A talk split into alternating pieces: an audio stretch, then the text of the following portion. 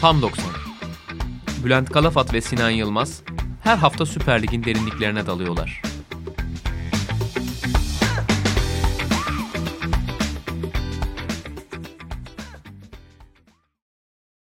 Sokrates Podcast'ten hepinize merhabalar. Tam 90'ın yeni bölümüyle sizlerleyiz. Her hafta olduğu gibi Sinan Yılmaz'la birlikte takımlara açtığımız özel dosyalar devam ediyor. Selamlar Sinan. Selamlar Bülent. Nasılsın? Teşekkür ederim. Sen nasılsın? Ben deyim çok sağ ol. Ee, Ve bu hafta e, müthiş bir zamanlama tercihi yaparak e, konumuz olarak Trabzonspor'u seçtik. Çünkü e, Bordo Maviller artık bu hafta sonu şampiyonluğunu ilan etmeye hazırlanıyor.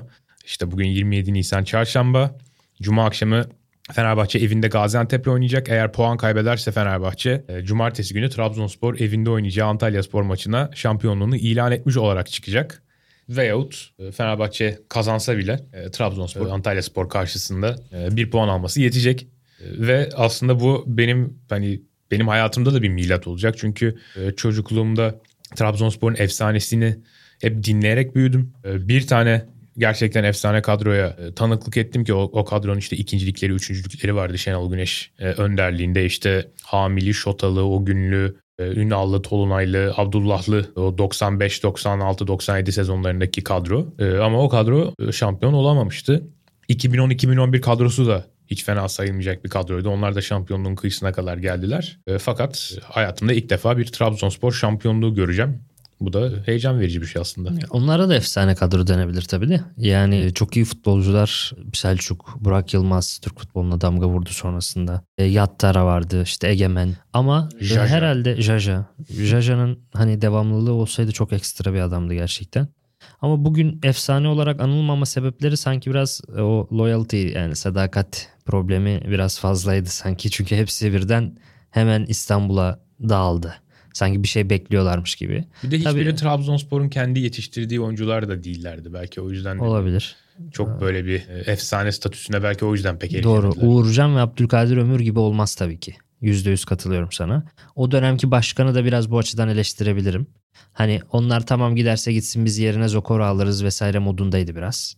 Hani illa tutalım düşüncesinde değildi. Ee, ama e, o kadroda çok başarılı oldu. Yani 80 üstü puan yakalamak çok inanılmaz bir başarı. Hem de 34 maç. Ee, s- Tabii sonuna kadar da götürdüler. Ee, Çok büyük başarıydı. Şenol Hoca için üzülmüştüm. Yani bir kez daha her- neredeyse elinden gelen her şeyi verip e, son haftaya kadar götürüp olmamıştı. Ama bugüne nasipmiş. E, tabii Trabzonspor deyince şöyle bir kafamda şey beliriyor. 1967'de kuruluyor Trabzonspor ve şu çok önemli. 67'de kırıldıktan sonra hızlı bir şekilde en üst lige çıkıyorlar 70'lerde, 70'lerin başlarında ve 70'lerin ortalarından biraz toparlandıktan sonra da 70'lerin ortalarından 80'lerin ortalarına kadar Türk futboluna çok büyük bir damga vuruyorlar.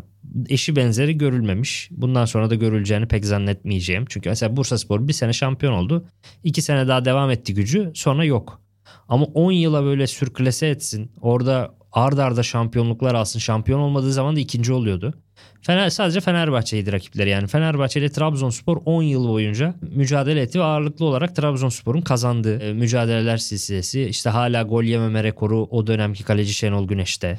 Ligin hani 40 küsür yıllık bir rekor yani. inanılmaz uzun sürmüş bir re- rekor. O takımın gücünü de gösteriyor aynı zamanda. Yani hücum bile yemiyorlardı seviyesinde bir e, rekor. E, ayrıca mesela o Türk futbolu ile ilgili tartışmalarda bu da şu da çok garibime gelir. Hani mesela e, ülkenin en büyük kulübü işte Galatasaray Fenerbahçe kendi arasında çarpışır ya hep çekişir. Hani kuruldukları tarihe baksan ve orantılasan yani yaşadıkları yılla aldıkları başarıları orantılasan Trabzonspor ikisinden de en büyük kulüp olabilir. Çünkü diğerleri yani 100 yılın başında kurulmuştu. 20. yüzyılın. Diğeri 1967'de.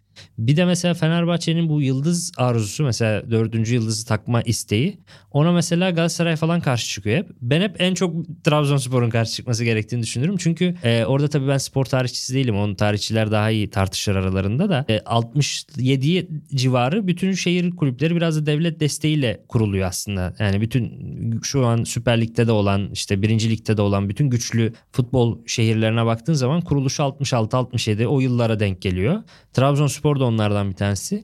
ondan önceki turnuvalar ve ondan önceki yarışmalar hep iki veya üç şehir arasında geçiyor. İzmir, İstanbul ve Ankara takımları.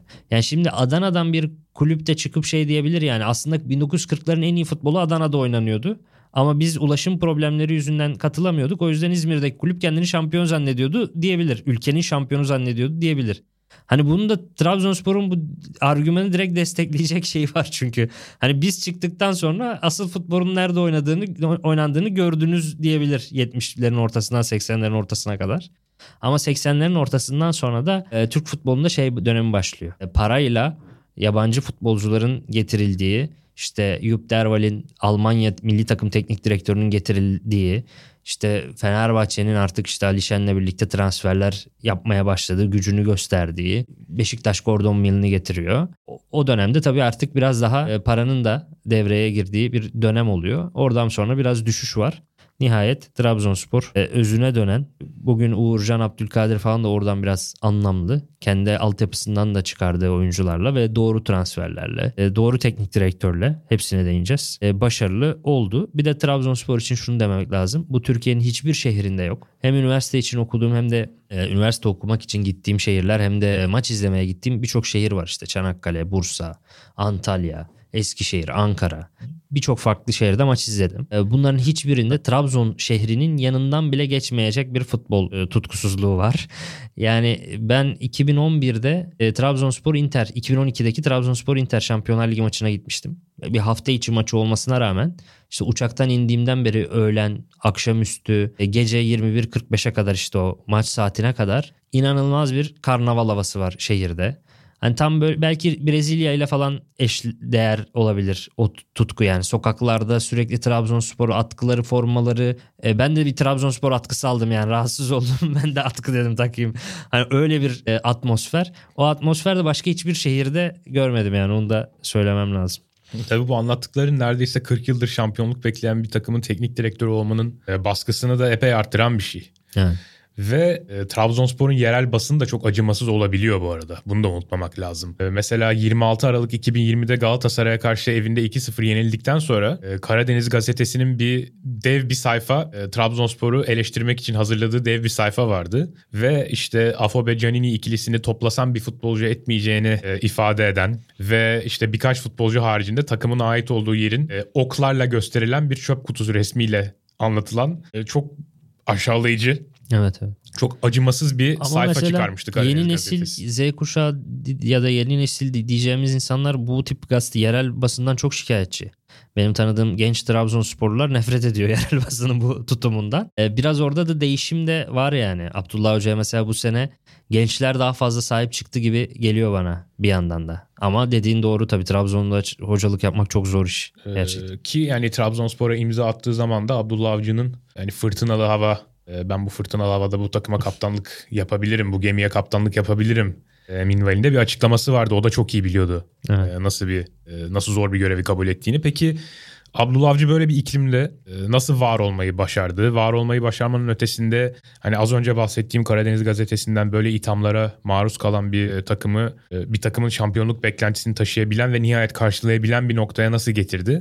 Bunların hepsine değineceğiz ama öncesinde işte Epriano, Cengiz, Mahmut e, Başakşehir döneminden daha sonra işte Dorukan, Abdülkadir Ömür, Canini e, ve tabii ki en önemlisi Visca gibi futbolcuların kariyer sıçramalarında büyük payı bulunan e, ve 23 Nisan 2022 tarihindeki Adana Demirspor galibiyetiyle de 200. Süper Lig galibiyetine ulaşan en hızlı dördüncü teknik direktör olan Abdullah Avcı'yı biraz daha e, yakından tanıyalım. E, biraz hocanın e, geçmişine gidelim. Oradan yavaş yavaş günümüze geliriz ve detaylı bir şekilde geride kalan sezonun öne çıkan parçalarını konuşuruz. Abdullah Avcı eski bir santrafor. Tıpkı senin gibi Sinan. Vefa Spor Kulübü.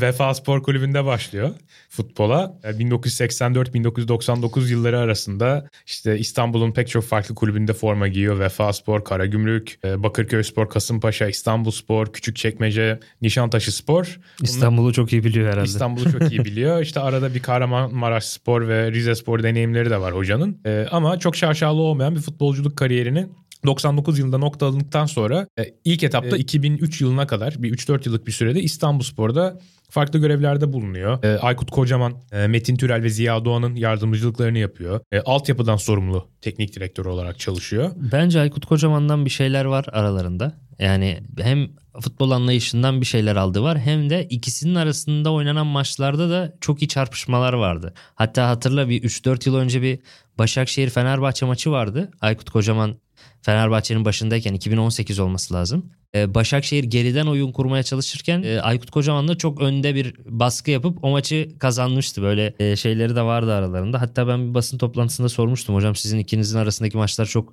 şey geçiyor. Keyifli ve farklı Süper Lig'in genel oynanış tarzından farklı geçiyor. Hani birbirinizi geliştiren tipte bir teknik direktörlük kariyeriniz var gibilerinden. E, Abdullah Hoca da hani şey olumlu yaklaşmıştı bu duruma. Ama boynuz kulağa geçti mi derler. Öyle bir durumda oldu yani son dönemde. Yani şu anda ben de bakıyorum ikisinin arasındaki 16 maça. Ee, Abdullah Avcı 16 kere karşılaşmış Aykut Kocaman'la. Ee, uzun bir süredir Abdullah Avcı'nın biraz üstün olduğu bir süreç var. Yani 2016'dan beri e, Aykut Kocaman yalnızca iki kere galip gelebilmiş ama evet. E, şeyleri aslında eşit sayılır. Yani 16 karşılaşmada 7 e, galibiyeti Abdullah Avcı'nın var. 6 galibiyeti de Aykut Kocaman var. Gerçekten dediğin gibi orada bir kapışma yaşamışlar. Başlarda Aykut Kocaman biraz öndeymiş dediğin hmm. gibi. Hocanın kariyerine dönecek olursak 2004'te Galatasaray'da 6 yaş takımı teknik direktörlüğü yapıyor. Galatasaray'ın en iyi 87 jenerasyon denen jenerasyonun da mimarıdır bu arada. Aynen öyle. E, ve yani gençlerle çalışma konusundaki belki de zirvesi olarak e, 2005 e, UEFA 17 yaş altı şampiyonu ve e, Peru'daki Gençler Dünya Kupası'nda da dördüncü olan 17 yaş altı milli takımın teknik direktörüydü ki e, bu takımın elde ettiği başarılara Antalya Sporu ve Nuri Şahin'i e, konu ettiğimiz bölümümüzde detaylı bir şekilde değerlendirmiştik. E, son derece başarılı bir dönemdi o işte e, Tevfik Göseli, Caner Erkinli, Nuri Şahinli kadro. O kadroyu da başarılara götüren teknik direktör de Abdullah Avcı ve daha sonra Başakşehir dönemi başladı. Daha doğrusu İstanbul Büyükşehir Belediyespor dönemi başladı. Başakşehir 2014'te Kuruldu. yeni ismini alana kadar. O sırada yani Büyükşehir Belediye'yi devraldığında Abdullah Avcı o takım e, birinci ligde bir orta sıra takımıydı. İşte böyle 9, 13. falan seviyelerde bitiriyordu ligi. İlk sezon e, playoff'u 2 puanla kaçırdılar 7. oldular. İkinci sezonda ikinci bitirerek birinci ligi doğrudan Süper Lig'e çıktılar. 2007-2008 ile 2010-2011 arası 4 e, sezon boyunca e, Büyükşehir Belediyespor Süper Lig'de bir orta sıra takım oldu. Kesinlikle bir asansör takım e, olmadılar. Sürekli inip çıkan ya da işte böyle son hafta 15. olup kümede kalan bir takım olmadılar. Hatta o 4 iki... yılda da çok iyi bir kontra atak takımıydı. Sonra tamamen topa sahip olma takımına dönüştüler. Aynen öyle işte o zaman İskender alınlar falan. Evet. Çok daha İbrahim Akınlar. Doğru. Ee, çok farklı bir takımdı o. Daha sonra göreceğimiz Büyükşehir Belediyespor'dan ve Başakşehir'den. Hatta e, 2009-2010'da 6. bitirerek o ilk Süper Lig e, sürecinin en başarılı sezonunu çıkarmıştı. 2011-2012 sezonunun da 10. haftasında aslında gayet iyi gidiyordu takım. Büyükşehir Belediyespor o sırada 4. sıradaydı. İşte 10 maçta 5 galibiyet, 3 beraberlik, 2 mağlubiyet gibi sanırım bir e, bilançoları vardı ama e, Gus Hiddink krizi sonrası milli takımdan ayrılmasıyla Hollandalı hocanın e, milli takım görevine çağrıldı. Abdullah Avcı bu görevi kabul etti. Aslında biraz plansız oldu. Hocanın plansız yaptığı, ani yaptığı işlerde başarısızlığını görüyoruz kariyeri boyunca. Milli takıma geçmeden önce o 2007-2008 ve 2010-2011'e kadar süren 4 sezonluk bir bölüme bir değinelim. Çünkü burası Türk futbolunun bence kaderini değiştiren bir dönem. Bir kere o 4 sezon boyunca lige yeni çıkan e, ve ilk 4 sezonda kontra atak oynatan bir Abdullah Avcı vardı. Hatta bir, şu günkü Ömer Erdoğan Hatay Spor'una çok benzer bir oyun anlayışı. 4-3-3'ün kanat oyuncuları böyle deparlı koşan Lobyanizde modeli. Ee, acaba Ömer Hoca da e, Abdullah Avcı gibi zamanla mesela topa sahip olma oyununa ve daha güçlü takım oyununa döndürmeyi düşünecek mi? Onu da ilerleyen yıllarda görürüz ama şu anki dönemleri ona çok benziyor. Şimdi o ilk sezonda 2007-2008'de Galatasaray ile Fenerbahçe şampiyonluk yarışında ve Galatasaray'da Feldkamp'la e, yollar ayrılıyor. Kriz yaşanıyor. Son 6 haftada. E, 6 veya 8. 6 olması lazım ama. Son 6 haftada bu ayrılıktan Sonra Abdullah Avcı'ya gidiyor Adnan Polat. Ve e, Abdullah Avcı'ya diyor ki eski U21 takımının da hocası. Gel 6 hafta takımı başında ol. Şampiyon olursan da seneye de, de seninle devam edelim. E, ben bunu yapacaklarına da inanıyorum. Çünkü seneye de Skip Bey falan getirdiler. Yani öyle çok e, büyük hoca getirmediler. Gelecek vadeden hoca planları vardı. Abdullah Avcı son 6 hafta Başakşehir'i e, o dönemki İstanbul Büyükşehir Belediyespor'u bırakmak istemedi. Takımı yarı yolda bırakamam dedi ama aslında orta sıra takımıydı ve 6 hafta kala düşme şeyi yok korkusu falan yoktu. Bırakılabilecek bir durumdaydı yani. Kabul etmedi o görevi. Galatasaray'da Cevat Güler'le kulübün e, şeyiydi, e, doktoruydu yani ve futbolcularla birlikte şampiyon oldu hakikaten. Orada tercih etseydi büyük ihtimalle Galatasaray kariyeri başlayacak. Çok başka bir Türk futbolu bambaşka bir yerine gidebilirdi yani. Bu gerçekleşmedi. Galatasaray ciddi anlamda başarısız bir sürece girdi 2011'e kadar. Bir bakımdan da iyi olmuş. Şu şöyle ki iyi olmuş. Fatih Terim'in hala hüküm sürdüğü bir dönemde o. Yani 2020'lere kadar vardı zaten. Aslında Orada Fatih acaba- Terim o yaz tekrar dirildi. Fatih Terim ciddi düşüşteydi ama 2008 Avrupa Şampiyonası'nda yarı finale çıkarınca direkt zaten tekrar. E, çünkü Fatih Terim 2001 e, işte Milan'a işte Serie A'ya gitti. Orada başarılı başarısız dönemleri var. Döndü Galatasaray'da ikinci dönemi çok başarısız. Milli takıma denedi. Milli takımda 2006'ya götüremedi ama 2008'de başardı ve 2008'de yarı final olunca tekrardan zaten kendisini ispat etti, kanıtladı. Orada ama dediğin gibi doğru yani tekrar orada bir Fatih Terim'le çakışma durumları falan olurdu yani. Onun olması kaçınılmazdı bence. Yani mutlaka en ufak bir başarısızlığında hemen Fatih Terim ismi işte Demokles kılıcı gibi kafasının üzerinde sallanacaktı. Belki de o yüzden hayırlısı olmuş. Belki de işte adı sana olmayan, e, taraftarı olmayan e, bir takımla e, başardıklarını başarması belki onun için de iyi oldu. Belki dışarıdan e, çok ideal bir senaryo gibi gelmeyebilir. Belki Abdullah Avcı da hemen kariyerinin başında çok büyük bir takımın teknik direktörlüğünü yapmayı o zaman isteyebilirdi ama dönüp baktığında hani sanki eğrisi doğrusuna gelmiş gibi bir durumda var bir bakıma. E, tabii milli takım serüveni e, var. E, çok da başarılı olmadı o. 2014 Dünya Kupası elemelerinin e, başlangıcında geldi e, Abdullah Avcı. İşte 6 takımlı grubun ilk 6 maçını Abdullah Avcı ile oynadık. Sadece Estonya ve Andorra'yı yenebildik. E, toplamda da 18 maçlık bir dönemi oldu zaten Abdullah Hoca'nın milli takım başında. Bunlardan da sadece 6'sını kazanabildik. İkisi az önce saydığım takımlar. Geri kalan 4 maçta dostluk işte maçları, hazırlık maçları her neyse. Orada da işte Portekiz'i yendiğimiz 3-1'lik bir maç var. Onun dışında kayda değer bir galibiyet yok. Ardından e, tekrar Başakşehir'e döndü Abdullah Avcı. 2014-2015 ve 2018-2019 sezonları arasında e, teknik direktörlüğünü yaptı e, İstanbul ekibinin ve burada 66 puanlık bir ortalama yakaladı. E, hani seyircisi olmayan bir takımdan ligin en kaliteli set hücumlarını oynayan, çok keyif veren, izlemesi çok keyif veren goller atan bir şampiyonluk adayı yarattı ki yani Abdullah Avcı'nın kariyerinin herhalde onun ismini tartışmasız bir noktaya çeken dönemi bu. En azından benim nezdimde. E, Çünkü kolay kolay kimsenin yapmak istemeyeceği bir iş o. Yağmurda, çamurda, karda, kışta oynuyorsun 50 kişiye, 100 kişiye. Onların da çoğu işte VIP tribününde yöneticilerin tanıdıkları falan hiçbir Ama olmayan olimpiyat stadından o Fatih Terim stadına geçmeleri çok fark etti. O futbolu oynayabilmek adına. Olimpiyat stadında o rüzgarda falan topa sahip olma oyunu oynayamazsın. Top uçuyor çünkü rüzgarda. Doğru. O, o da çok şey yaptı. Değiştirdi yani. Onu çok pozitif etki etti. Ve hani bütün bu Başakşehir'i getirdiği noktaya rağmen e, şampiyonluğu iki kere üst üste son haftalarda kaçırdığı için e, loser etiketi yapıştırıldı kendisine. E, Ki ben bunu çok yersiz buluyorum. Hani şampiyon olmayan her teknik direktör losersa o zaman dünya loser teknik direktörden geçilmiyor zaten. Ve aslında ihmal edilen ama çok daha haklı eleştirilmesi gereken bir konu vardı. O da Avrupa karnesi.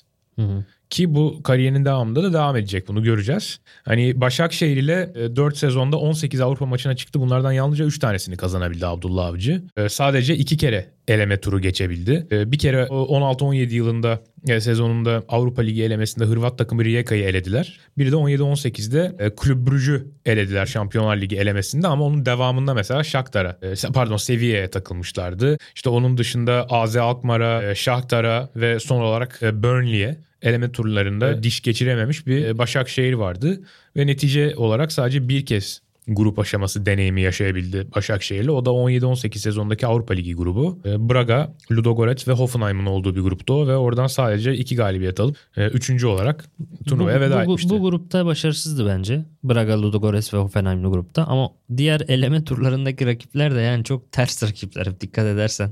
Yani Shakhtarlarla falan oynamak. Yani muhtemelen üç büyüklerden İstanbul'un takımlarından bir tanesi de Shakhtar'ı eleyemiyor zaten yani eşleştikleri zaman. Doğru. O- Belki o- yani Alkmaar orada biraz batıyor. Doğru.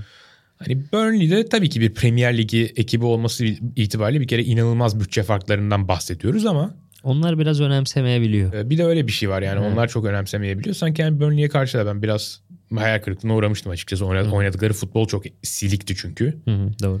Ve Başakşehir kariyeri böyle. E, 18-19 sezonuyla sona eren. E, 19-20 sezonunda da zaten çok büyük umutlarla Beşiktaş'ın teknik direktörü olmuştu. E, fakat orada çok iyi bir kadro kuramadı. Özellikle Victor Ruiz ve işte Abdoulaye Diaby gibi e, çok isabetsiz transferler e, yapıldı. Enkudu'ya da ciddi para verdi. Enkudu'ya da 4 milyon euro falan civarında bir bonservis verilmişti. Sakatlık problemleri olmasa gene bir derece anlarım çabukluğundan falan dolayı ama yani sakatlık problemleri Beşiktaş'a de olan bir gelmeden oyuncu. önce de zaten Evet, sakatlık vardı. geçmişi olan bir oyuncuydu. Vardı. Büyük bir riskti o. Ve yani o takım çok duygusal olarak tam bir böyle roller coaster sezonu yaşadı. Hı hı. İşte bir maç inanılmaz sevgi gösterileri işte av sezonu bilmem ne E, bir maç puan kaybediyorsun işte yuhalamalar ıslıklar E, çok çok garip bir sezondu gerçekten işte mesela 2000 e, ne o 24 Ekim'deki Braga maçı bütün takım ıslıklanıyor oyundan çıkan herkes ıslıklanıyor tek alkışlanan isim Kartal Kayra Yılmaz Hı hı. ee, söylesene hoca takım niye oynamıyor tezahüratları falan. Aradan işte bir ay geçiyor Kayseri ile oynuyorsun. 4-1 işte hocayı maç sonrası kale arkası tribün çağırıyor. Çiçekler veriyor. Hoca gözyaşlarına boğuluyor falan. Böyle çok e, duygusal olarak çok zikzaklı bir sezondu o. E, ve orada da Beşiktaş Beşiktaş'ın başında çok kötü bir Avrupa e, sezonu geçirdi. İşte Wolverhampton Wanderers, e, Braga ve Bratislavalı e, Avrupa Ligi grubundan e, sadece bir galibiyet alabildi. 5 tane de mağlubiyet yani beraberlik bile almayı başaramamıştı. Yani Bratislava'dan 4 gol yiyerek alınan bir mağlubiyet var ki çok travmatik bir mağlubiyet. E, bunların ardından da kupada her iki maçta Erzurumspor'a yenildikten sonra e, Beşiktaş Abdullah Avcı ile yol- yolları ayırmıştı ve Sergen Yalçın'ı getirmişti. Buraya bir araya gireyim. E, not olarak almadık ama illa söylememiz lazım. Abdullah Avcı'nın teknik direktörlüğündeki en önemli şeylerden bir tanesi de e, ciddi anlamda iyi teknik direktör yetiştirdi yanında. Hatta hani dedik ya mesela Şenol Güneş, Mustafa Denizli, Fatih Terim'den sonra dördüncü oldu 200 galibiyete ulaşan, e, en erken ulaşan teknik direktör diye. Onlarda bu kadar göremedik. Mesela Okan Buruk gibi şa- sonra şampiyonluk yaşamış Başakşehir'de bir e, teknik adam milli takımda onun yardımcısıydı. Emre Belezoğlu şu an Başakşehir'i çalıştıran e, onun futbolculuk döneminde e, çok işte iki sağdaki kaptanı ve sağdaki aklıydı ve hatta milli takım döneminde hatırlarsın bu milli takım poz şeyini bölümünü konuşurken geçtik atladık ama Selçuk İnan'a Emre Belezoğlu'nu tercih ettiği diye hepimizin yerden yere vurduğu bir dönemdi. Çünkü Selçuk inanılmaz formdaydı Galatasaray'da. Ama o Emre Belözoğlu tercih yapmıştı. Sonraki dönemde hani Selçuk daha yaş olarak 3-4 yaş daha küçük olmasına rağmen Selçuk futbolu bıraktığında Emre hala lige damga vuruyordu. Yani sonraki dönemde e, biraz daha Abdullah Avcı haklıymış e, diyenler oldu en azından. İşte Erol Bulut gene onun Erol Bulut. yardımcılığını yaparak geçti. Recep Uçar Evet. Hatta Recep Uçar e, Beşiktaş'ın bir maçında Avrupa maçında Abdullah Avcı hasta olduğu için Avrupa'da takımın başına giden e, takımın başında değildi sanırım Braga deplasmanında Recep Uçar mesela takımın e, teknik direktörü olarak sahaya çıkmıştı. O da şu anda Ümraniyespor'un teknik direktörü. Ve- Ümraniyespor'da büyük ihtimalle önümüzdeki sezon Süper Lig'de göreceğiz. Çok farklı anlayışlara da sahip bu hocalar. Bak o da çok ilginç. Yani Emre Belezoğlu tam topa sahip olma, düşük tempo takım tek- teknik direktörüyken mesela Erol Bulut çok başka bir kafada. Ama ikisi de onun şeyi, e, onun futbol aklından çıkmış. Okan Buruk çok daha dengeli. Onların ikisinin ortasında kalıyor. O da mesela onun yardımcısı. O da ilginç bir durum. Yani belli bir e, Abdullah Avcı şeyi yok. Zaten kendi teknik direktörlüğünde de yok işte. İlk İstanbul Büyükşehir Belediye'de kontra hata en iyi yapandı. Sonra çok uzun süre topa sahip olmayı en iyi yapan oldu. E, hocayı net böyle bir kalıba sokamıyorsun. Valerian İsmail gibi veya Far- Farioli gibi. Doğru. Net şudur demiyorsun, diyemiyorsun. Hepsinden var gibi oluyor. E, Buradan da istersen yavaş yavaş Trabzonspor dönemine geçelim. Evet. Abdullah Avcı'nın. Ocak ayında Beşiktaş'la yolları ayırdıktan sonra yaklaşık 9 ay takım çalıştırmadı. Hatta 2020-2021 sezonunda e, Bein Sports'ta maç öncesi maç sonu programlarında yorumculuk yapıyordu Abdullah Avcı ki yani bambaşka bir seviyeye çekmişti o programı. E, hani futbolcu eskilerin kestiği ahkamlardan sonra Abdullah Herkes- Avcı'nın saha içine dair söylediği şeyler çok e, sırıtıyordu demeyeyim de çok ayrılıyordu. Herkes o dönem şunu diyordu. İki tane teknik direktör var. Biraz PR kaybetmişlerdi. Jose Mourinho ve e, Abdullah Avcı. Biraz dinlenip yorumculuk yapınca çok ciddi saygınlık kazandılar. Abi bu adamlar bir şeyden anlıyormuş diye. Abdullah Avcı ile Mourinho yorumculuktan sonra tekrar e, döndüler zaten sahaya. Bir sene sonra Beklenen. da bir sene sonra da karşılaştılar. Nerede? Konferans liginde Roma Trabzonspor'la eşleşti. doğru. Bravo. Fakat o sezon dediğimiz gibi e, sezon başında yorumcu olarak başladı e, Abdullah Avcı. 8. haftada e, 8. haftanın sonunda Eddie Newton'la yollar ayrıldıktan sonra Trabzonspor'un teknik direktörü oldu. Fırtınalı havada e, geminin dümenine geçti. E, Ve o sırada 8 maçta 6 puan toplayabilmiş bir Trabzonspor vardı. En çarpıcı özelliği de o takımın en akılda kalacak özelliği orta sahasında bir sürü 8'inin olması ama hiç 6'sının olmamasıydı. Böyle bir takımdı. Sürekli bir takım oyunculardan 6 yaratılmaya çalışıyor. İşte Flavio'dan 6 yaratmaya çalışıyorlar. Baker'dan 6 yaratmaya çalışıyorlar. Parmaktan 6 yaratmaya çalışıyorlar falan. Bir türlü tutmuyordu o iş. Doğru. Hatırlıyorum. E, fakat Abdullah Avcı bir şekilde o formülü buldu ve onun yönetimindeki 32 maçta 65 puan topladı Trabzonspor. İşte maç başına 2 puan ortalamayı biraz geçiyor ki zaten 2.1 2.2 şampiyonluk bandıdır maç başına puanda. O süreçte sadece 3 mağlubiyet aldı. Galatasaray, Fenerbahçe ve Alanyaspor'a karşı bunların hepsi ligin iyi takımları. Yani hepsinin Trabzon'da gelmiş olması biraz e, belki üzücü oldu onun adına. E, fakat ikinci yarı aslında ilk yarı çok iyi bitirdi. E, Newton'dan devraldıktan sonra ikinci yarıda Vakayeme'de çok ciddi bir düşüş oldu. Böyle 10 hafta falan Vakayeme'nin Evet. hiç skor katkısı yok. Ve o 10 haftada zaten 7 tane beraberlik alarak Trabzonspor şampiyonluk potasından öyle düştü. Ben yoksa Vakayeme- yoksa 4 takımın beraber çekiştiği çok daha çılgın bir sezon izleyebilirdik aslında. Evet, ben Vakiyeme'nin aslında hani ya herhalde adam yaşlandı artık ve hani düştü diye bakarken bu seneye bu arada tekrar diriltmesi Vakayeme'de de önemli bir olay yani. Hazırlık maçlarında bile Vakayeme'yi hatırla kornerden kafa golü falan atıyordu. Çok canlıydı. Kasımpaşa'ya atmıştı hatırlıyorum. Hani o Vakayeme'nin bu şekilde dönmesi de çok önemli bir başarı. Hani bu sezona geçmeden önce Trabzonspor tercihiyle ilgili şunu söyleyeyim. Abdullah Hoca Trabzon seçmeden önce Antalya Spor'da hoca arıyordu. Ve Antalya Spor Abdullah Hoca'ya daha yüksek para verdi Trabzonspor'un verdiğinden. Fakat Abdullah Hoca kendisinin de söylediği gibi daha dalgalı olan denizi seçti. Yani e, sıcak denizlere inmedi Ruslar gibi de Karadeniz'de kaldı. E, daha güzel deniz Antalya. Gerçekten sahilde güneşlenirsin. Daha rahat ortam. Ama şey de olmaz abi işte. O dedim ya ben Inter maçına gittim. Ben Antalya'da da maç izledim işte lig maçı. Hiç öyle sokaklara falan çıktığın zaman hiç maç var mı yok mu hiç kimsenin haberi yok. Trabzon'daki o Inter maçı gibi olmaz. Şimdi e, cumartesi günü Antalya ile tam da takımına denk gelmiş. Antalya ile karşılaştıkları zaman o şehrin coşkusunu o tribünden alacağı desteği alamazdı Antalya'da. Belki yine para verecek bir yönetim bulurdu. istediği transferleri yaptıracak bir ortam bulurdu. Rahat olurdu ama böyle bir buçuk yıl içerisinde şampiyon yapabilir miydi Antalya'yı? Yani daha az parayı, daha riskli şeyi seçti ama o patlayıcı gücü de aldı. Hatta Tolunay Kafkas demişti ya Trabzonspor'a geldiği zaman ateşle barut yan yana geldi buradan patlama bekliyoruz gibi bir şey demişti. o yapamamıştı Tolunay Kafkas ama Abdullah Hoca onu yaptı sanki. Hatta Antalya'ya dair benim de şöyle bir anım var. Ee, Johan Cruyff'un öldüğü gün hatta hiç unutmam. O sırada iş için Antalya'daydım ben. Ee, ve şeye gidiyoruz. Şehrin içinden, e, stadın da yanından geçen bir yoldan işte bir yere gidiyoruz akşam saatleri. Stad ışıl ışıl. Meğer o sırada milli takım maçı varmış. Ama yani hiç şehirde o, öyle bir atmosfer olmadığı için dedik böyle stadın yanından geçtik. Stad böyle o kadar aydınlık falan. Ya bunlar acaba güzel gözüksün falan diye ne kadar büyük israf falan diyoruz böyle içimizden. Meğer maç varmış şehirde ama yani tık yok. Evet. Yani o kadar futbol ruhuna O hazırlık Ee, uzak bir şehir. falan yapılıyordu Haziran Öyle bir aylarında. O, hazırlık- o dönemdir doğru. Yok bu Mart'tı. Mart 2016 bu ama maç hazırlık maçı mıydı yok resmi maçta hatırlayamadım şimdi. Hı. E, fakat e, yani şehirde hiçbir şekilde o gün milli takımın orada oynadığına dair bir e, nabız alamazdın yani. Eyvallah. O zaman gelelim şampiyon sezona bu sezona. Şimdi iki dönem üst üste Sergen Yalçın Beşiktaş'ta Abdullah Avcı'dan devralıp yarım dönem bir şeyleri oturtmaya çalıştı. Oyuncularını tanıdı. Yaz transfer dönemini birlikte geçirdi ve şampiyon oldu. Aynısında daha sonra Abdullah Avcı Trabzonspor'a gidip yarım dönem takımını tanıdı ve başarılı bir yaz transfer dönemi geçirip şimdi de şampiyon oldu. Arda arda aynı şey yaşandı Süper Lig'de ve ben bu yaz şunu dediğimi hatırlıyorum Temmuz Ağustos aylarında. Başakşehir ve Beşiktaş dahil Trabzon e, Abdullah Avcı kariyerinin en güçlü kadrosunu kurdu Trabzonspor'da. Burada tabii Ağoğlu'nu da işte, Trabzonspor yönetimini de tebrik etmek lazım. E, bir şekilde bu kadronun kurulmasında e, ekonomiyi sağladılar diyelim ya da bilmiyorum transferi kim yaptırdı yani oyuncuları kim istedi de yapıldı bilmiyorum ama e, ciddi oranda da başarılı isimler geldi. Mesela Marek Hamşik'in futbola dönüp dönemeyeceği çünkü işte Asya'ya gitti Çin'e gitti Çin'den nasıl döndü yani e, İsveç liginde miydi? Evet kendini İs- formda İsveç tutmak liginde için İsveç Ligi'nde bir 10-15 maça çıktı. yani orada mesela İsveç Ligi'nde ben izlemiştim. İyi de var, çok kötü aksiyonlar da var. Hani orada toparlayıp toparlayamayacağı biraz işte teknik direktör kabiliyeti de girdi devreye.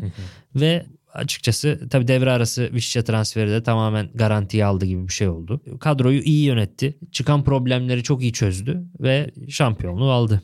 Şimdi çıkan program, problemlere değindin sen. Onları birazdan hepsini detaylı olarak açarız bulduğu çözümlerle beraber. Fakat sorunların hani sadece bizim kafamızda yarattığımız şeyler olmadığının e, saha içine de tezahür ettiğinin çok net verilerle e, ispatları var açıkçası. Şöyle ki ligin ilk yarısı bittiğinde e, 19 maçın sadece 7'sinde Trabzonspor rakiplerinden daha fazla şut çekmişti. Daha fazla şut çektiği maçlarda hep 1-2 şutla daha fazla şut çekmiş. Ama rakiplerin daha fazla şut çektiği maçlarda Trabzonspor'un 5-6 şut attığı maçlar var. E, ve devre bittiğinde Trabzonspor'un rakipleri Trabzonspor karesine maç başına 15.7 şut çekiyormuş. Hadi 16 diyelim ona. E, bu alanda ligin en kötü takımıydı. Bu herhalde çok uzun yıllar sonra bile unutmayacağım bir istatistik. Çünkü böyle bir şey olamaz yani. Gerçekten Çok öyle. mantık dışı bir şey bu. Ligi puan farkıyla lider götüren, sürkülese eden takım, lig kalesine en çok şut çekilen takım. Böyle bir şey ha başka bir ligin başka bir takımında göremezsin yani. Lig liderinin bu kadar şuta izin veriyor olmasının. Hatta yani expected goals şey çıkmadan önce XG futbolda yaygınlaşmadan önce futbolda e, takımların puan ortalamasıyla en yüksek korelasyona sahip olan değer maçtaki isabetli şutların e, takımlar arasındaki dağılımıydı. Yani e, şampiyon takımların ya da puan puan sıralaması yüksekte bulunan takımların çoğu e, bu takımlar çoğunlukla maçtaki isabetli şutları ağırlıklı olarak sahibi olan takımlar oluyordu. Ve e, modellemeler, sezon sonu tahminleri bu metrik üzerinden yapılıyordu 2010'ların başında. E, Aslında çok önemli bir metrik. Ve hani bunların çok öne çıktığı 3 tane maç var mesela bu sezonun ilk devresinden. 6. hafta Konya'da deplasmanı işte o Hugo'nun saçma sapan kırmızı görüp at- atıldığı maç. 30 şut çektiriyor. E, gol e, beklentisi 0.7'ye 2.9 Konyaspor lehine. Maç 2-2 bitiyor. Trabzon'da alabilirdi bir de yani. Trabzon bir de karşı karşıya falan kaçırmış. Net bir gol kaçırmıştı. Aynen 3-2 öyle. yapabilirdi. 10. hafta Göztepe deplasmanı e, 0.35 gol beklentisine Göztepe 1.99'luk e, karşılık veriyor. Trabzon 1-0 kazanıyor maçı. Ve 15. hafta Adana Demirspor maçı ki bu Trabzonspor'un biraz toparlamaya başlamasının e, miladı olarak gördüğümüz Karagümrük maçının hemen ertesi maç. Hı hı. Trabzon'da oynanıyor. 0.63'e 1.17 gol beklentisi Adana Spor lehine E, ve e, Trabzonspor e, çok kaliteli bitiricilikle 2-0 kazanıyor bu maçı. Yani ligin ilk yarısını kalesini gole kapatma becerisiyle e, ve çok iyi bitiricilikle buldu. Çok az pozisyondan çok fazla gol çıkarma e, becerisi sayesinde e, lider kapadığını rahatlıkla söyleyebiliriz. Ya o, sayede zaten Nisan'da şampiyonluk geliyor ama hakikaten o az önce bahsettiğin Karagümrük maçı ilk defa böyle oyun olarak tatmin ettiği, rakibine çok az pozisyon verdiği ve net üstün geldiği bir maçtı Olimpiyat Stadında. Ben de gidip yerinde izlemiştim hatta. Hatta Envekame'nin kale ağzından kaçırdığı çok acayip bir gol vardı. Çok çılgın bir şeydi. ya. Ama mesela hani o deplasmandan sonra da Karagümrük deplasmanından sonra da e, daha iyi oyunlar geldi. İçeride bir Hatay maçı var mesela. İlk yarı Hatay rakip yarı alana geçememişti. E, sonra bir Konya maçını oynadı işte şu şampiyonluk için kritik kırılma maçlarından bir tanesi. Konya'nın en formda dönemlerinden bir tanesi de Konya'ya karşı çok net e, üstünlük kurup da kazanılan bir maç vardı.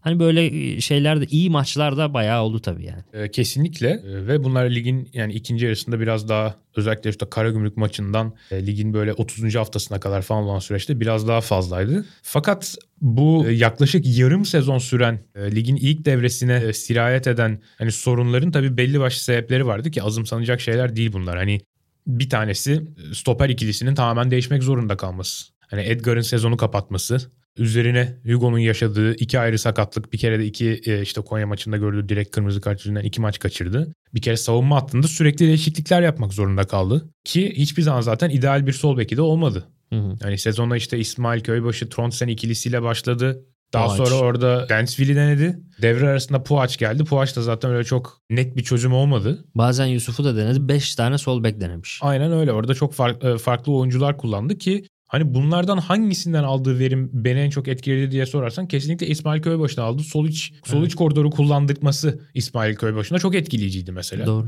Buna bir çözüm bulmayı başardı. Stoperlerin yarattığı işte o sürekli arka dörtlünün değişmesi sorununa daha dirençli bir merkezi yaratarak çözüm buldu. Trabzonspor kalesine çok şut çektirmeye devam etti ama o çektirdiği şutların e, gol beklentisi çok daha düştü. Rakiplerine çok daha kalitesiz pozisyonlar vermeye başladı. E, Hamşik'in iki buçuk ay süren bir sakatlığı oldu. Takımın sezon başındaki futbolunun merkezinde Hamşik vardı. Onun yokluğunda çok daha direkt bir futbol, çok daha fazla Canini'ye, Cornelius'a yüksek top atarak yarı sahaya çabuk yerleştikten sonra işini bitirmeye çalışan bir Trabzonspor yarattı ki bunun en net örneği Altay deplasmanıydı. Hı hı.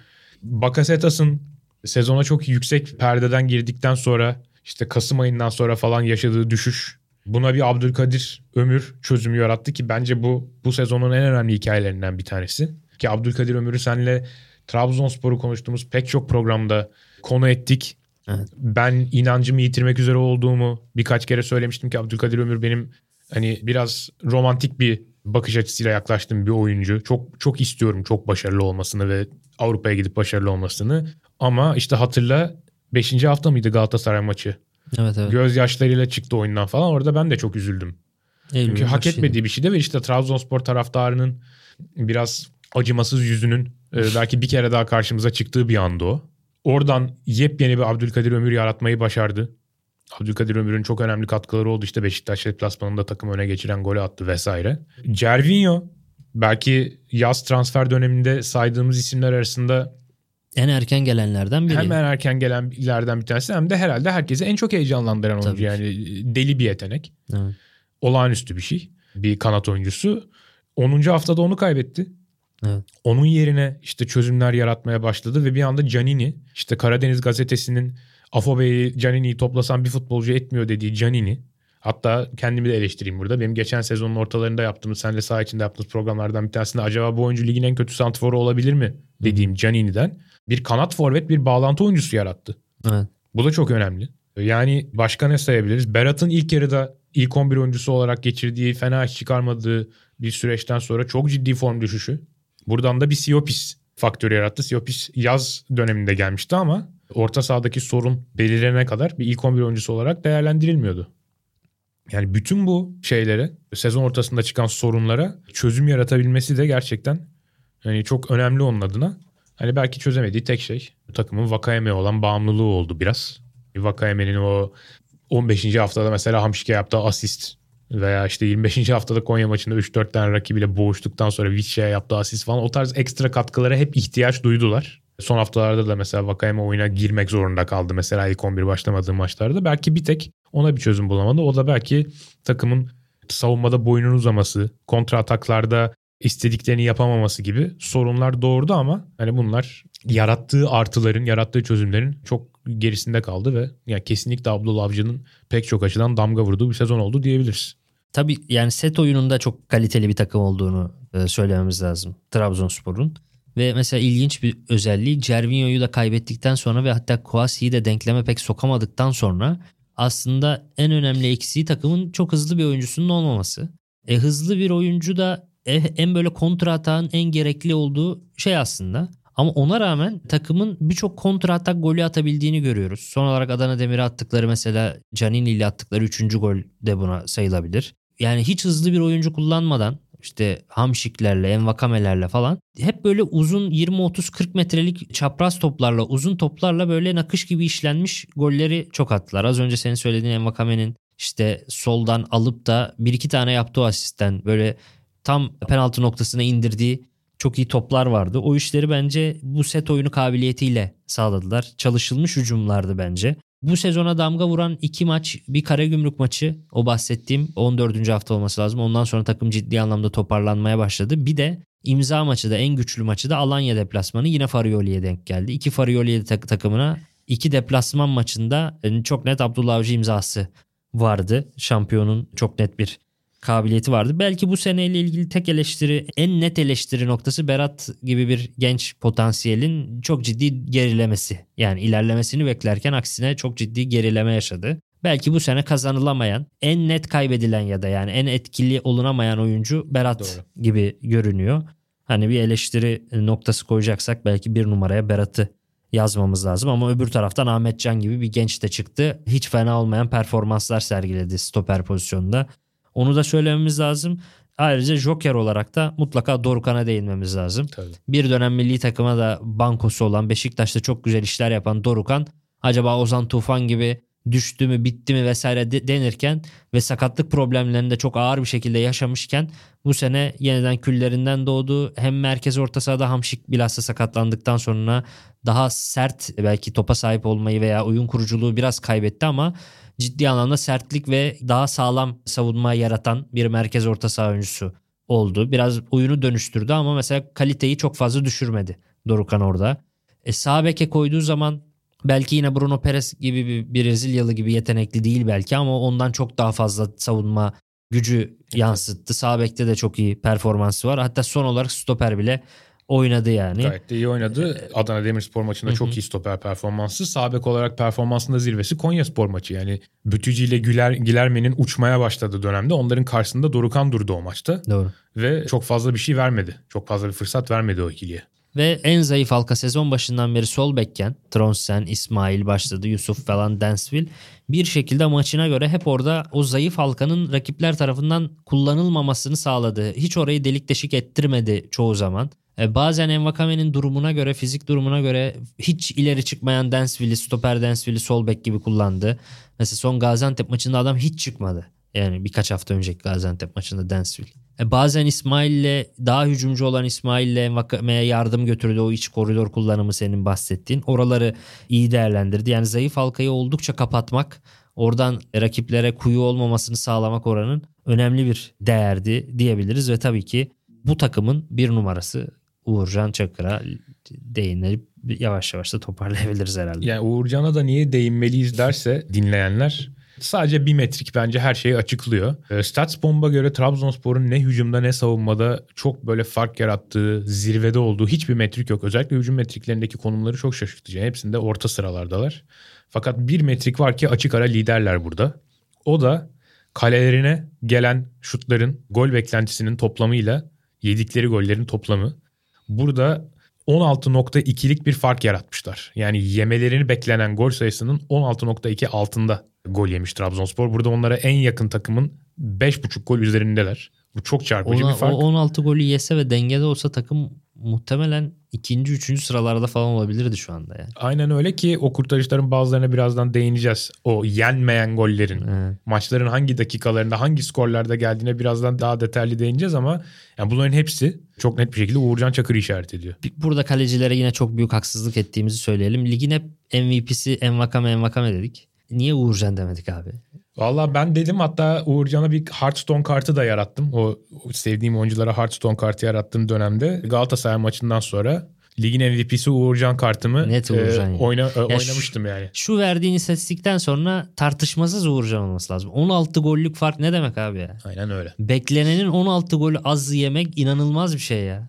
Yani şampiyon olamazsın o golle. Ya normal bir kaleciyle oynasan şampiyon olamıyorsun 16 gol fazla yesen. Aynen öyle. Şimdi Uğurcan Nisan 96'lı ve Trabzon altyapısından olması sebebiyle de Trabzon camiasında ayrı bir yeri olan bir kaleci. Hı.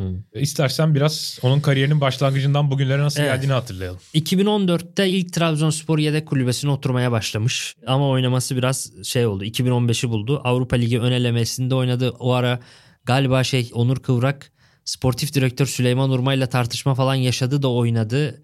O dönem oynamıştı diye hatırlıyorum. Türkiye Kupası'nda oynadı. O zaman daha 19 yaşlarındaydı. Daha sonra 22 Eylül 2017'de ilk Süper Lig maçına çıkıyor ve daha kötü bir maça çıkamazsın abi. Tam bir kabus. Başlamak için daha kötü bir maç olamaz. Ersun Yanal'ın Trabzonspor'u Alanya Spor'la kendi sahasında oynuyor. 3-0 öne geçiyor.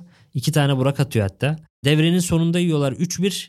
3-1 devreye giriyorlar. Devrede de Esteban yerine 21 yaşındaki Uğurcan geçiyor kaleye. İkinci yarıda Wagner Love belasıyla uğraşıyor. Wagner Love hat-trick yapıyor. Bir tane golde Junior Fernandez atıyor ve 4-3 kaybediyorlar. Uğurcan için çok talihsiz bir maç ve bu maç onun bir yıl daha kaleye geçmesini uzatan bir maç oluyor. Öyle ama aslında yediği gollerde de çok bir günahı da yokmuş Uğurcan'ın. Bu sabah tekrar izledim o golleri. Hani bir kere önünde Durika ve Okay gibi iki stoper oynuyor. İkisi birbirinden ağır. Biri stoper değil zaten.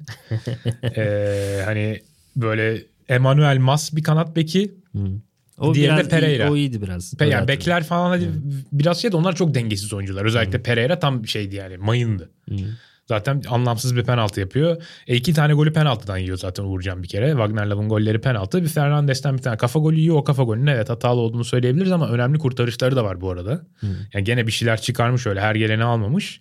Bir de o Alanya'da zaten yavaş yavaş işte Alanya Spor'un Türk futbolunda kendine bir yer edinmeye başladığı Tabii sürecin başı işte Emre Akbabalar, Fernandesler, Wagner Love'lar falan hiç fena olmayan bir takımdı o. Daha sonra bir daha Uğurcan'ı kalede görmemiz için dediğin gibi bir sene geçmesi gerekiyor. 17-18 sezonunun son 5 haftasında Onur Kıvrak'tan kaleyi devralıyor. Hatta işte o ilk da defa... bit- sezon bitti diye yani. Evet sezon bitti diye son 5 hafta oynuyor. Sonuncu maçında hatta hem kaleyi gole kapamayı başarıyor hem de bir tane asist yapıyor. Ee, Yusuf Yazıcı'nın attığı bir golde degajıyla asist yapıyor. Ama o dönemde Uğurcan'ın nasıl bir kaleciye dönüşeceğini ve en güçlü özelliklerinin, en çarpıcı özelliklerinin ne olacağının sinyallerini veren bir maç var. O da Kasımpaşa maçı. İçeride oynuyorlar. 5-2 kaybediyorlar. Ama 5-2 kaybettiği maç bir kalecinin geleceği açısından nasıl olumlu ışıklar vere, olumlu sinyal verebilir diyenler için muazzam kurtarışlar yapıyor o maç bir kere Uğurcan. Yani Uğurcan olmasa kim bilir nasıl bir skor olacaktı. Bir tane kurtarış Mensah'ın bir frikiyi sağ taraftan kullanıyor Mensah. Yerden yakın direğe vurmak istiyor. Alçak bir şut atmak istiyor.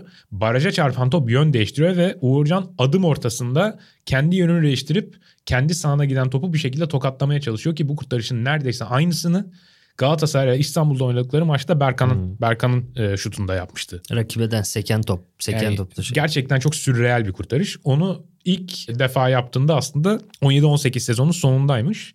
Bir de İlhan Depe ile sağ tarafta çaprazdan bir e, birebir kaldığı bir pozisyon var. Orada da cüssesiyle direği kapıyor. Bacağıyla da uzak yani cüssesiyle vücuduyla yakın direği kapıyor. Bacağıyla uzak direği kapıp kurtarışı yapıyor. O bacak kurtarışları da artık zaten modern kalecilerde çok önemli bir şey haline geldi. O kurtarışları da kariyerinin çok başında sergilemeye başladığını görüyoruz. O savunmaya çarpıp yön değiştiren topları kurtarabilen sadece bir kaleci daha oldu son yıllarda Süper Lig'de o da Muslera. Sadece Muslera ve Uğurcan'ın o kurtarışı yapabildiğini biliyorum. O Berkan'ın dediğin şutu da çok net hatırlıyorum. Terse gidip de beli kırılırdı yani adamın. Bir tek o şeye esnekliğe sahip herhalde sadece iki kaleci e, gördük. Şimdi o sezon son 5 maç gidiyor ama ertesi sezon yine Uğurcan'la çıkmıyorlar. Yani yine Onur Kıvrak'la çıkıyorlar. Orada aslında Trabzonspor tarihini de değiştiren bir dönem o. Bir karar var. Ona değinmemiz lazım. Şimdi 9 Kasım 2018'in yani 18-19 sezonunun 12. haftasında Erol Bulut'un Malatya Spor'una gidiyorlar deplasmana. O maçı da hatırlıyorum aslında 5-0'lık bir maç değil. Yani Malatya 5-0 kazanıyor ama 5-0'lık bir maçta değil. Trabzon'da iyi takım, Malatya'da iyi takım.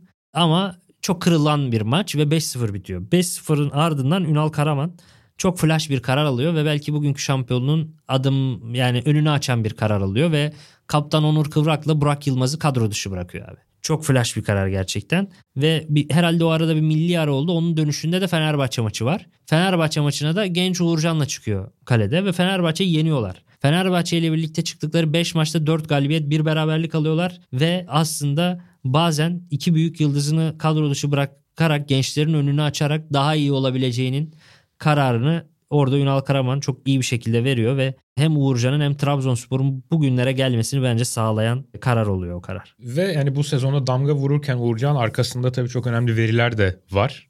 Topun kale çizgisine vardığı anki gol beklentisini ölçen şut sonrası gol beklentisine göre en fazla kurtarış yapan 3 kaleciden bir tanesi. 1 Altay, 2 Muriç, 3 Uğurcan ki bu konuda Uğurcan uzun süre birinci, birinci sırada götürdü ligi. Bunlar biraz son 10 haftada değişti. Hı. Ama hala tepedekilerden bir tanesi Uğurcan. Ayrıca 4 penaltı kurtaran Okan Koçuk'tan sonra ikişer penaltı kurtaran kaleciler geliyor. İşte Ersin, Munir, Lis, Günay. Uğurcan da bunların arasında. Ama orada çok önemli bir faktör var. Uğurcan'a aynı yine sadece Muslera'da gördüğümüz bir şey daha var.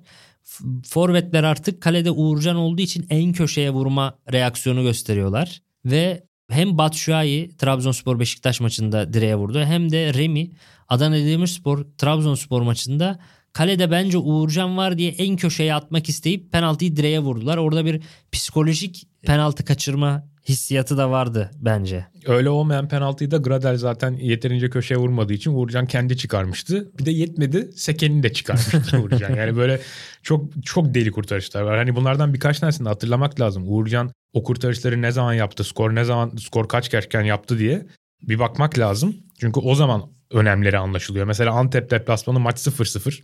2-3 hafta önce işte Muhammed'in 18'inde tam cepheden ayak dışıyla vurduğu şutu direkt dibinden çıkarıyor. Maç 0-0 evet. iken yapıyor bunu. Evet. Alanya deplasmanında o 4-0 kazanılan maç Trabzon 1-0 öndeyken Emre Akbaba'nın çok yakın mesafeden vuruşunu çeliyor.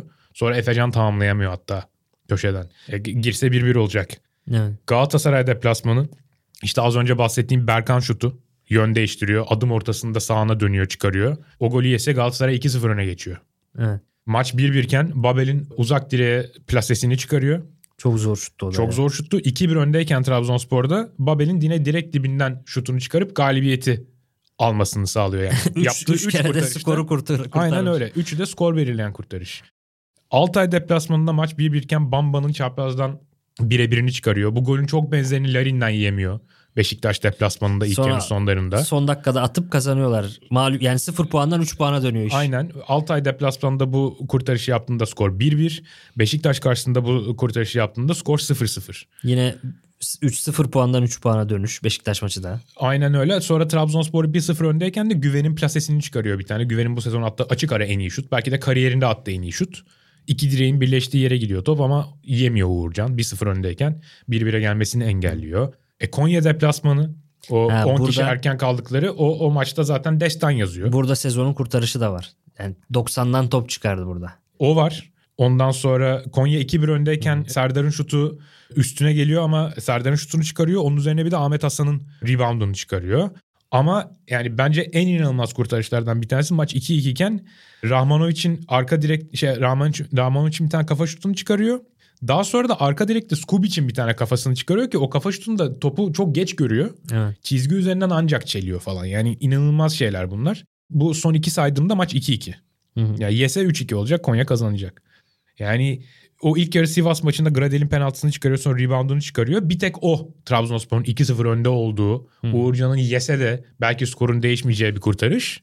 Ama dördüncü dakikasında bir kurtarış var o maçta. Kayode'nin gene tam üst direğin dibine giden sağdan yapılan bir ortaya sola doğru vurduğu kafayı gene uçarak direkt dibinden çıkarıyor. Ve o sırada skor 0-0. Yani zaten sırf şurada kaç tane gol saydım herhalde 10-15 tane gol saydım. Trabzonspor bu golleri yeseydi ki bunların e, önemli bir kısmı da sezonun ilk yarısında geldi. Daha saymadıklarım da var. Hani nasıl bir Trabzonspor olurdu? Trabzonspor o kadar farkı açabilir miydi? Bunları asla bilemeyeceğiz ama sanki yanıtı bana biraz hayırmış gibi geliyor. Evet. Ağzına sağlık Bülent. Trabzonspor dosyasının dolu dolu şampiyona. Biraz uzun oldu ama şampiyona yakışır yani. Bu haftalık biraz uzun olsun. E 40 yıldır bekliyorlar. Yani. Yani neredeyse neredeyse 40 yıl olacak. Kesinlikle de e, hak ettikleri bir şampiyon. Luk. O yüzden Bordo Mavileri tebrik ederiz. Yani umarız bu hafta sonunda bu işi bağlarlar da bu bu bölüm biraz daha cuk oturur. Yoksa söylediklerimizin gerçekleşmesi için bir hafta daha beklememiz gerekecek ama tabii bu detayların hiçbirinin geçerliliğini değiştirmiyor. Senin de ağzına sağlık. Ve tabii ki sizlere çok teşekkür ederiz dinlediğiniz için. Önümüzdeki hafta yeni bölümümüzle tekrar sizlerle olacağız. O zamana kadar hoşça kalın. Kendinize iyi bakın.